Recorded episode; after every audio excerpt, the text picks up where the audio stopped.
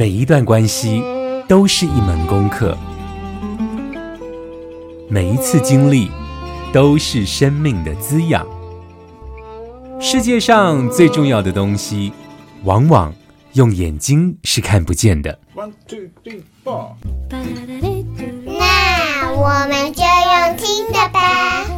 今夜遇见小王子。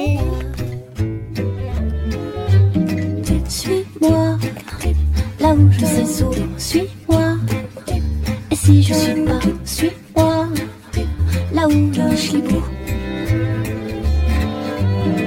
Suis-moi, on y est presque, suis-moi, là où rien ne presse, suis-moi. Et voilà que nous y voilà. Da-da-di-dou-dou.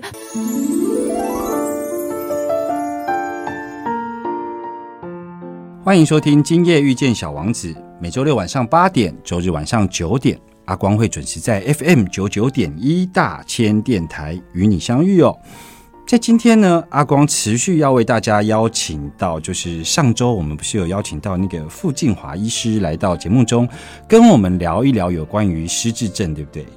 那这一周呢，阿光持续的要为大家邀请到傅静华医师哦。可是这一次要谈的主题就不太一样了，就是阿光也有一点私心呐、就是说有长期在听阿光节目的听众朋友，还有最近有买阿光的书有没有？其实呃里头我有都有写到，就是我自己的亲身经验，就是我的母亲成为大体老师的这个过程。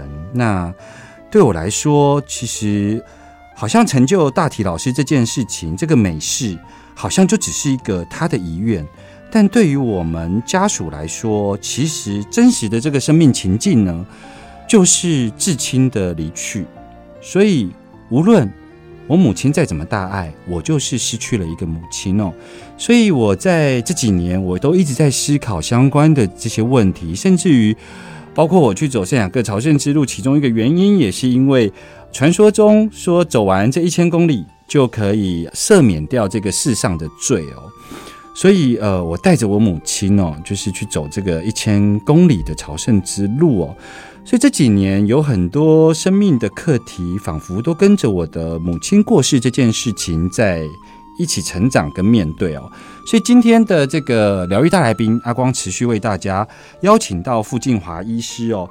那上个礼拜，其实傅清华医师他是用神经内科的这个医师的这个角度来跟我们谈谈失智症哦。但另外一方面呢，今天是用他在医学院教这个解剖学，也就是跟大体捐赠大体老师最有关系的这一种角度哦。阿光想要来进行个人的提问，然后有一个纪录片，那个纪录片叫做《那个静默的阳光午后》哦。这个纪录片其实就在记录呃有关于这种大体捐赠的故事哦。马上回来，欢迎我们今天的疗愈大来宾。慢点，慢点，慢点，让灵魂跟上我们的脚步。欢迎疗愈大来宾。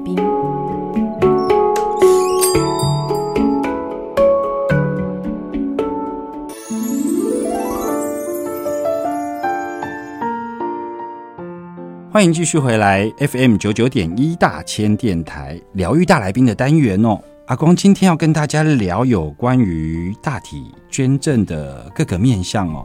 当然，呃，就如同在一开始的时候，阿光跟大家聊到了，就是今天疗愈大来宾，阿光持续为大家邀请到傅静华医师，他自己现在也在医学院里头有在教这个解剖的相关课程哦。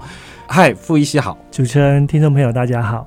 呃，傅医师，这一次邀请你来要谈一谈有关于大体捐赠呢，其实有很多的部分是我自己亲身经历之后的一些提问然后。呃，我相信，因为还是蛮多大体捐赠的家属办完了丧葬仪式之后，很多的问题就好像自己解决了。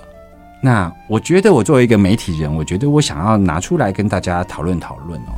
第一个就是说，我想了解说，为什么大体捐赠目前并不接受在家往生的这个情况？因为在家往生的时候呢，就是我们一样可以进行行政相验的。那为什么大体捐赠在倡导上却不愿意接在家往生的这种大体老师呢？嗯 OK，因为这个大体老师吴宇良师，他需要接受呃医学生在日后在学习上面的一个，等于是他的一个学习上的一个工具，包括、包括呃医学生、实习医生、住院医师都会用得到。嗯那在这过程里面呢，他希望能够让这些使用的人，他可以免于一些可能风险。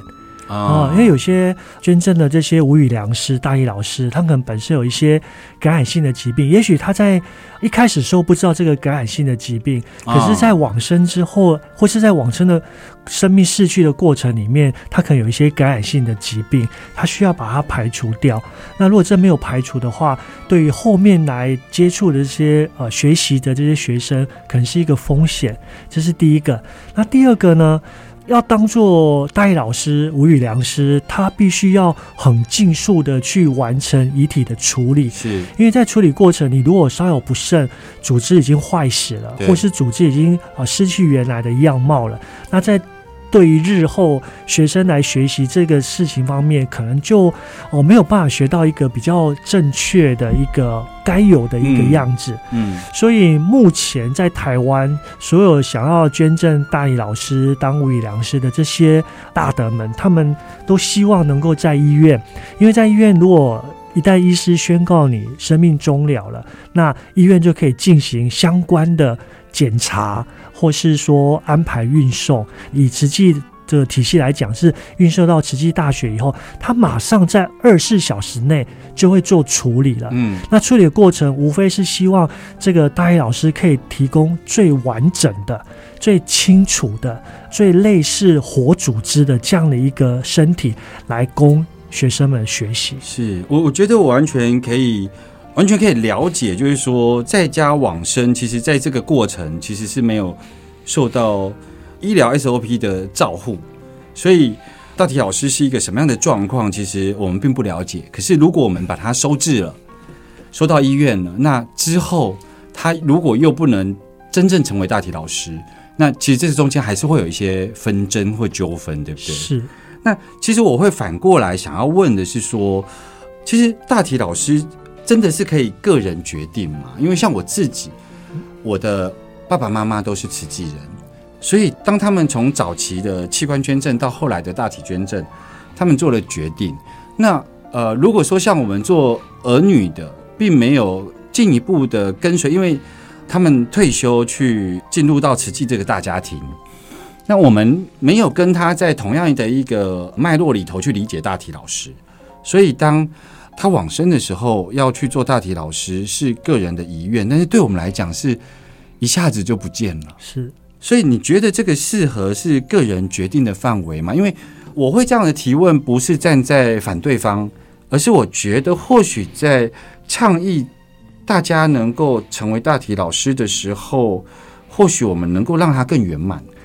在很多我们的慈济师兄师姐、师姑师伯这边，他愿意去担任大体老师，嗯其实他们是本着一个对正言法师的信任，还有对于正言法师的理念跟初衷，他们非常能够接受，所以他才愿意无私的去奉献自己的身体。嗯然后只要正言法师一句话，我们就去呼应，嗯因为是对于那个信仰，对于那个。他认为他非常呃符合社会正义或符合一些良善的这些理念，他非常的接受，所以他愿意奉献。的确，我也同意，在这些大一老师他们在签下同意书的同时，他其实没有顾及到家人的感受。但是在慈济的体系里面，其实我们是强调和谐的，对就是不是一意孤行的。对我举个例子，像你要到花莲金舍出家当修行，或是要去当僧侣，有什么？它有个条件，除了你自己本身有这个意愿之外，第二个，他要经由你的父母同意。嗯你父母同意了，我才会剃度你。第三个条件，我会让让你实习两年。嗯两年之后呢，你那个意念还是非常的强烈，想要出家，那父母也同意了，我才会让你剃度。嗯所以在这个过程里面呢，他其实是非常的尊重家人的想法。对。那我知道在大体捐赠过程里面，的确没有牵涉到，就是说我除了当事人在呃意识清楚的状况下签下的同意书之后，那其他人要不要在一个所谓的所谓的所有的家人都同意的情况下，嗯我才接受？啊，的确好像没有这个过程。所以的确会让这些他的亲密的家人，就感情好的家人，会觉得说，父母做这个决定会不会是太残忍了？你剥夺了我们对于你的敬仰，或是以后对你的一个供养，可是你会却去答应正言法师，答应师傅，你只要做一个大理老师、无语良师，那这对子女来讲是残忍的。嗯可是，在这个过程里面，你反而要去很高兴说，我父母有找到一个他认为正确的一个理念、一个方向，嗯然后他去接受它，然后他会朝这个方向一直努力去去达成这个目标。嗯，所以我遇到很多师兄师姐、师傅师伯，他们已经决定要当大体捐赠了。他在某些医疗上面，他还说我不要做这个医疗，是因为我只要做这个医疗之后，我就不符合规定了。对，你会非常的感动。可是你在如果你在家人角色，你会觉得说，你怎么可以这么自私？你为了要去成全你当大学老师这样的心愿，你却不顾你的生命，嗯那对这些晚辈情何以堪？对我也可以理解这样子。可是就在那个权衡在拿捏的过程里面，的确要有很多的拉扯。嗯诶，那以主持人的想法就是说，呃，父母实在是有一点点自私，然后你这样的决定，然后剥夺我对你的原本的这些亲情景。我我不会认为他自私，对，其实是呃，我们下一趴节目我想要谈一谈有关于悲伤掠夺啦，嗯就是说，当所有的人在讲大体老师都讲他的好的时候，那我连哭都没有地方可以哭了哈。回来之后，我们继续来聊聊有关于大体捐赠。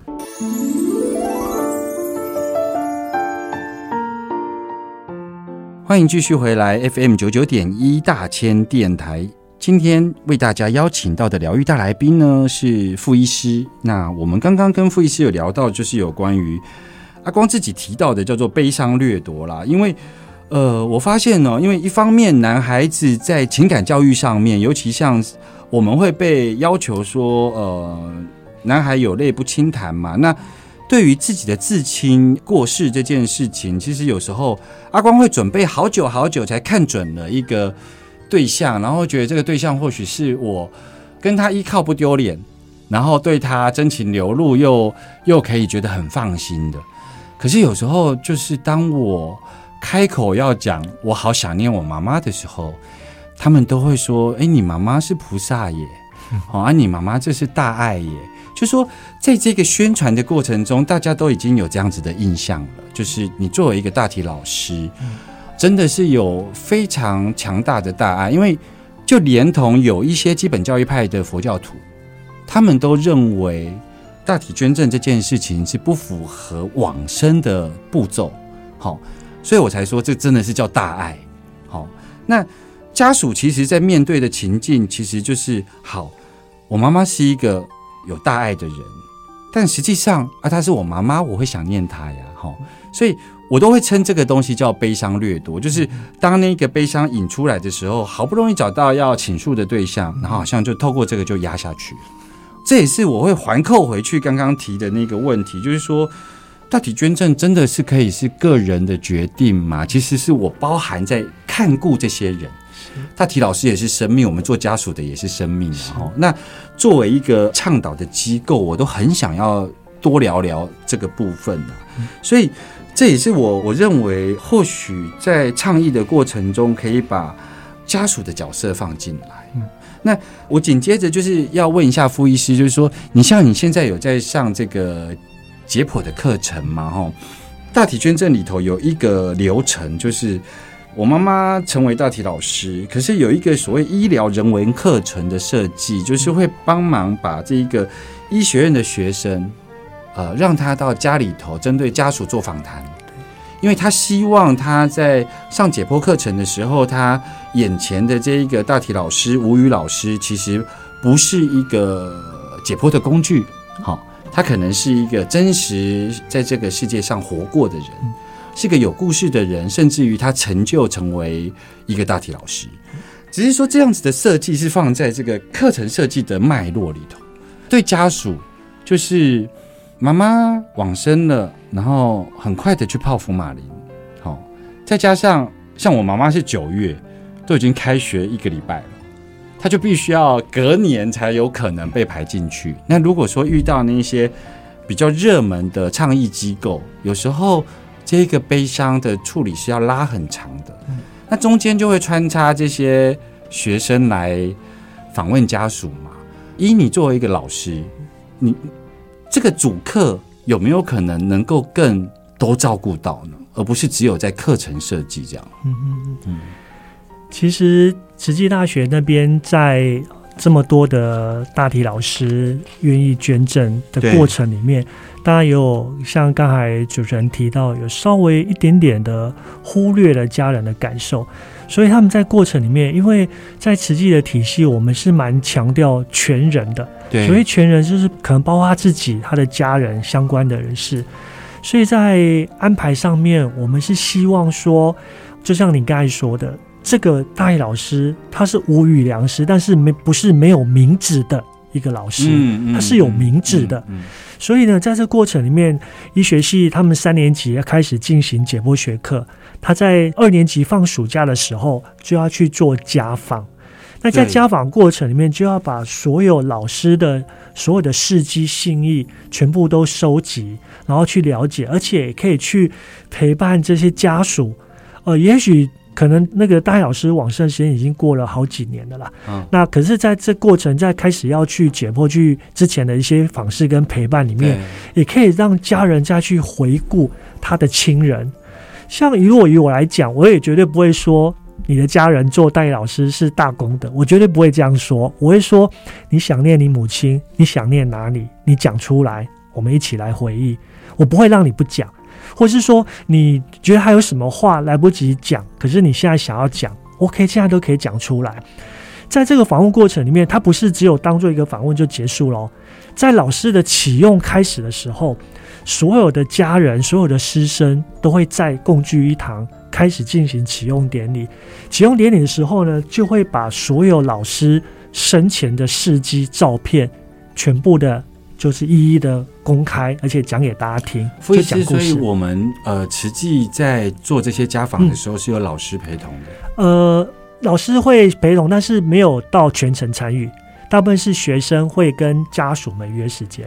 可是我觉得这是问题，嗯，我真的是觉得这是问题，嗯是因为我觉得老师其实是很了解这个医疗人文的这个脉络的，所以我相信他主客之间都会想兼顾到，因为嗯。这个在医疗环节里头的呃人文照顾不只是学生啊，哈，那可是学生把它当作业，对，他需要知道大体老师的故事，嗯嗯嗯，可是对家属受访的时候，就会觉得，嗯，我已经好好不容易，就是那个，就是好像重新掀开一次。对，就是。那当然，每一个人在处理亲人的离世，或者是处理悲伤，每一个人的状态本来就不一样。嗯所以，当这个课程进到家庭里头，可能是找的是爸爸，嗯可能是找的是儿子，找的是女儿，在做家访的时候，我觉得那个掀开来之后的最后的那个 ending 收尾，我觉得是没有人收尾的。像我们去上一些心理剧工作坊的课程，好像最后那个 leader 会把它收尾在一个大家可以接受的那个氛围里头。是对，可是当他真实的发生在学生来到这个家里头做家访的时候，时间到就戛然而止了 啊。那个其实时间到戛然而止，学生的确是满足了课业，是，但对家属来讲，尤其有些家属如果是没有进入慈济大家庭，对，我觉得是有一点辛苦了。这个我也同意。啊，对，的确，在这过程里面，我们没有办法，就是师长随时在旁边。那对这个过程，也许学生们比较呃，也许经验不足，或是涉世未深，或是说他们就像主持人他们也说的的。确很年轻、啊，对他们只是想要交作业，因为这是嗯老师规定的。嗯但是在实际体系里面，我们有很多的人文课程，嗯因为这个解剖学课是比较属于专业的课程。是其实，在我们的其实里面也有很多的时间陪伴这些医学生们，有很多的人文课程。对我们也有老师带领学生阅读相关的书籍，，对就是关于生死的书籍。对或是说有一些老师会哦用临床的案例来教导一些医学伦理。嗯那毕竟他们现在会去接触都是三年级，可能真的就是您说的，就是真的太年轻了，然后可能也不懂得很多的人情世故，所以在过程里面可能会造成一些你把伤口揭出来了。很痛了，可是你却没有后事后再去抚慰它，这样子，所以会有这样的一个过程。。那这个过程可能也可以把这样的一个想法，或是家人的一些呃想法，可以提供给主事者，让他们去做一些调整，也许就不会有很多啊、呃像阿光这样的这么对母亲至情的这些 晚辈们，会有一些遗憾这样子。嗯嗯嗯，其实这些医学院的学生也没有错。老实说，他现在就是要恣意的青春啊，是他哪他哪需要管这么细致的 的事情？是，不过在医学过程里面，在哦我还是医学生的时候，我们其实没有很多医学人文或是医学伦理的课程哦。嗯全部老师就是教你解剖药理，然后什么生理一大堆的，是慢慢的，最近这几年大家意识到了，一个医生他不是医匠，他需要有温度，嗯需要有同理心。可是他同理心不是像你刚才说的，您的母亲当大学老师，哦，你家里好伟大哦，你母亲非常的伟大，有大福报，这个不是同理心，嗯。这是很官方的回话。嗯嗯。同理心应该是啊，类似我刚才讲的，你想念母亲，你讲出来，我们一起来回忆。嗯。你想哭，嗯。你还来什么话来不及对你妈妈说，嗯。你现在说，嗯。哎，那就算呃，他现在没有办法亲身听到，可是他也许会有感应到你对他想要说的话，嗯这个才比较是类似同理心。对，是是是，因为我们我们常会教导同理心，都会误认的。你讲到一些光冕堂皇的话，就是同理心，其实是不是的。嗯，所以我找错对象了。但男生真的很难找得到呀。我自己真的觉得这真的有点有点困难，我觉得，因为我自己作为长子，其实这一个这个后事，然后满足母亲遗愿的这个过程，嗯我其实是很理性的才把它做完。嗯，我如果今天是完全对雷考，我觉得我根本没有办法这么清楚的帮我母亲把这个遗愿完成。是，所以当我都做完了之后，我才好像来不及说再见。对，但你你你这些事情都已经处理完了。是，所以你就是被社会所期待一个家人长子该有的形态。可是，就是我们大部分人还是跳脱不出那个那个被框架的那个模式。我就是要遵从父母的遗愿，我就是要去乖乖的完成遗愿，然后乖乖的帮他完成这个，然后来不及说再见，没有一个很正式的告别或是正式的仪式，然后就不见了。嗯，对可是我倒是觉得啦，吼，因为毕竟我还没有这么刻骨铭心的经验，因为我父母还健在，所以我没有这样的一个所谓的遗憾。可是如果当我遇到的时候，我也许会做不同的一个方式，我可能不会就乖乖的，或是说按照别人所期待你该做的。其实这里头有一个比较复杂的因素哦，就是说回到最原先，阿光有提到说，这个可不可以成为大体老师个人的意愿，还是说家人其实是要一定程度的嗯了解跟参与其中的原因是，你知道吗？这已经不是单单一个长子被要求的一个社会角色，家庭很特别。一个长者的死亡，他想要处理的不只是感情面相，还有遗产。是你把妈妈那么快的送去做大体老师，有很多人是分家了，你知道吗？是。在这个时候，有很多人是只有在这一刻，才有可能大家从四面八方回来，嗯回来你就把妈妈送出去了呢。嗯所以我觉得那个复杂的问题不只是在感情上，其实还有，我觉得家庭是一个很很特殊成长的地方了是嘛。没有错。所以，我像我刚刚举的这个财产嗯。的处理，是。嘿，伟人登来就是要 要表现啊，要表现你多么想念妈妈呀。是。啊，你作为一个长子，你这么坚毅的把妈妈满嗯。满足她的遗愿，然后把她送去嗯碰福马林。哼。嗯对，那像我，我还要很快的反应，然后去啊，我阿嬷还没死，外婆还没死，舅舅还没死，是。赶快打电话去，请我阿嬷来我我妈妈的床边敲两下，是。对，嗯不要让她不孝的离开。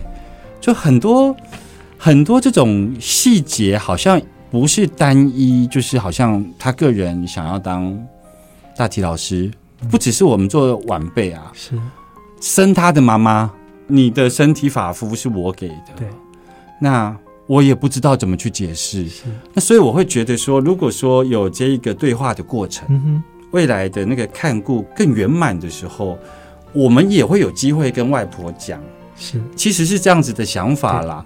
时间的关系哦，我们先来听一首歌，回来之后我要继续来请教傅医师，尤其傅医师自己作为一个呃医学院教解剖学。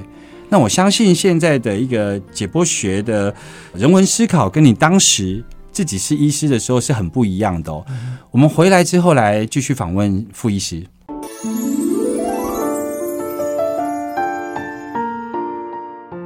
欢迎继续回来疗愈大来宾单元哦。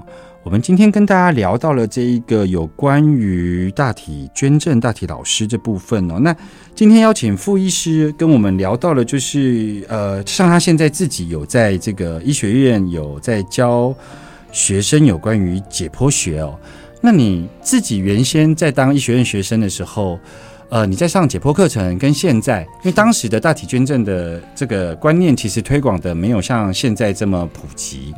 那当时的大体老师的来源是什么？那这个过程以前跟现在有什么样的一个差别呢？是我念书的时候是念国防学院，所以我的大体老师都是一些没有名字的老兵，从开始画下第一刀是到最后送他呃入土为安，这过程里面我完全不知道他是叫什么名字，他的背景，然后呢，直到他大概几岁往生，他的性别，这是我那个时候学大体解剖的。嗯所以你看，这个吴语良师大体老师，他也是一个无名的一个老师，，OK，我们完全没有办法去啊、怎么样去谢谢他，就知道他是第几号的遗体，所以是非常的所以他的那个无名老师也对包含他的生前的情况，有可能就是是这样的。我完全不知道。所以这个就是一个真的就是一个无语良师、无名的一个老师，嗯所以我到最后怎么样去谢谢他，我都不叫不出名字，我只能嗯只说他是第几编号、第几个的遗体。嗯所以那个年代是这个样子。嗯所以现在的年代，我们已经进步很多了。至少我知道这个老师的名字，嗯我知道他还有家人。嗯，其实以我的经验来讲，这些捐助代老师的这些家人们，他们的感情都非常好。嗯因为每次在启用典礼，或是到最后结束要火化、要入开、要入列、要这个入土的过程里面，家属都会过来。嗯那当然，我也不否认，这每次的启用或是最后的结束送礼仪式里面，其实又是再一次的 掀开家人的这些伤口，嗯。他们会很难过。嗯，可是当我们他知道我们怎么样去对待他的家人的时候，嗯。他们会很放心，嗯。因为在过程里面呢，哦我们学校的解剖学老师要求学生非常严格，嗯。这个敌放老师的这些解剖台，嗯。每次用完后都要清洗的非常干净，而且呢，每次用完后要把老师恢复到，因为他们会用纱布盖着，要恢复到很完整的一个情况下才盖起来。这每次过程都是这样子。那到最后的时候，因为在解剖过程里面一定会啊、呃可能就是身体会变得比较残缺。是那老师规定到最后，你要把这些代老师全部都缝合，嗯。就是成全我们华人对一个全尸的观念，就全部都缝合，而且会有很隆重的最后的一个类似我们的告别式，对。都是以佛教的一个形式来进行，会有法师的助念，会有一个正式的仪式送灵火化，然后入龛，甚至到最后会把老师的一部分的骨灰。嗯。会放在我们学校的一个呃类似助念堂，是。跟跟后人，就是家人或是后面的学生去瞻仰。嗯，嗯所以这个过程里面已经比我那个年代进步非常多了。是是因为我到现在都不晓得，我当初第一刀划去下去的那个老师，他现在身在何处，就是他的骨灰在哪里，其实我都不知道。嗯，嗯这是我那个年代。嗯嗯，像这么不一样的解剖课，从你那个年代到现在这个年代，你觉得对于一个医学院的学生，那个害怕程度会不一样吗？是会不一样。会吗？我我刚才没有提到，我第一次去把我的老师搬出来是是在一个大冰库的一个福马林池里面，是，我跟我的同学，一个大二的学生，对生命很懵懂，我们两个要去那个福马林池里面，把光着身体的老师搬出来，搬出来干嘛？要把他身上的福马清洗掉。嗯那个过程，我的手是发抖的。嗯 嗯嗯，因为嗯对于生命还不是那么的认识的过程里面，又第一次接触到所谓没有生命的这个这个大老师，其实那个内心的恐惧。可是现在不一样了，现在就是学校会全部都处理好了，然后会全部用白纱盖好了，在启用典礼的过程里面，学生才会去实际上接触这个老师。但是在接触之前，他已经看过他很多生前的照片事迹，嗯他对这个老师有一定的了解了，嗯。所以在第一次在见面的时候，他就不会那么的害怕跟嗯。无助这样子。所以大菊老师这一个名词，其实是也代表我们对于人文关怀的角度在改变。是。他其实不是无名老师了，是。他是其实是参与了这个解剖的课程。对哦，没错，所以节目的最后，我还是想要，因为我其实在这个过程中虽然有很多的思考，可是我还是很敬佩我的妈妈。对我觉得，嗯，算你狠，算你厉害，这样子。对，她跟我一样很有个性。是她呢选择海葬，所以她是真的连一点一滴都不留给我们，因为海葬就会得到一个坐标，你知道吗？是就会出海之后，然后放下去，然后从此之后你也没有塔可以去拜啊。他很坚持，我不晓得他是不是因为他在宗教信仰上面知道来的时候双手空空，走的时候要双手空空。那我记得他过世的那一年，我在我家的过年贴的春联就是福慧传家，我觉得这个就是我妈妈传给我的。嗯因为我妈妈你知道吗？她要求把她所有的存款都要捐出去。这个对于一个长子，他其实是有一定的责任的，因为你要处理妈妈的大体，又要处理他的财产，不留给其他的兄弟姐妹。但我也谢谢妈妈，让我们在这个过程中，就是有机会让家里的其他成员对话。对，那我觉得那个结局是好的，因为或许是太想念妈妈，所以你知道吗？我处理我妈妈的房间的遗物，我才知道我妈妈这么这么爱我。我每年给他的那个红包，过年红包袋，他把钱抽起来，每年的红包袋都收着。嗯哼然后我还看到了我多贼的衣服，他留着。是我甚至于要去帮忙他处理那个遗产捐款的时候，那个银行的小姐一看到我妈妈的账本，先是哭，因为她都认识我妈妈。是接着就是说啊，你是他台中那个儿子吗？我后来才知道，我妈妈就是到处看到那个柜台小姐没有结婚，就给人家问，嗯、我姐台中，哎、我觉得多好好生。我是在这个过程中、呃处理她的后事，是才知道哦，这是一点一滴都是妈妈的爱。是所以节目的最后呢，我们还有一点点时间，我要邀请傅医师跟我们聊一聊，如果听众朋友他想要担任大体老师，或者是有兴趣想了解这方面的资讯，嗯哼。他可以怎么样获得呢？好，我先讲这个资讯啊。如果你是在慈济医院的体系的话，在我们的所谓的社服室或是所谓的人文室，嗯，都可以获得相关的资讯。是那如果你呃没有就近没有慈济医院这样的一个体系的话，你可以上各个医院的网站，嗯或是慈济大学的解剖学科的网站，他们就有相关的资讯，非常的清楚。嗯，就是你想要成为捐赠者，要具备什么条件，然后要跟谁联络，嗯。那后续要有哪些准备事项这样子。那阿光今天提到的，就是说这个签同意这个部分啊，我的确也蛮赞同你的想法，所以也许这个在有机会的情况下，我是不是可以也表达家属的一个这样的想法，可以让他们去思考这个过程，因为是的确，也许我们太注重专业、太理性了，就忽略了这种所谓的悲伤掠夺这件事情。呃，嗯这个是很多家人的感受，我们需要去照顾到。是是。那我今天听完阿光的故事，我也很羡慕你跟母亲有这么好的感情，就是到最后你们彼此是互相关心的。也许言语上面没有很常说我爱你，可是其实很多作为都是互相关心的。到最后你母亲离开了，你还是有发现很多很多很多他对你的爱，是是蛮是 蛮令人感动的。嗯嗯。今天非常谢谢傅医师来到节目中接受阿光的访问哦。小王子说：“时间会缓和所有的悲伤，当你的悲伤被安抚以后，你就会因为认识过我而感到满足。”我们下周见喽，拜拜。今夜遇见小王子，最精彩的内容在 f r e s h Story、Spotify、Apple Podcasts、Google Podcasts 都可以点阅收听哦。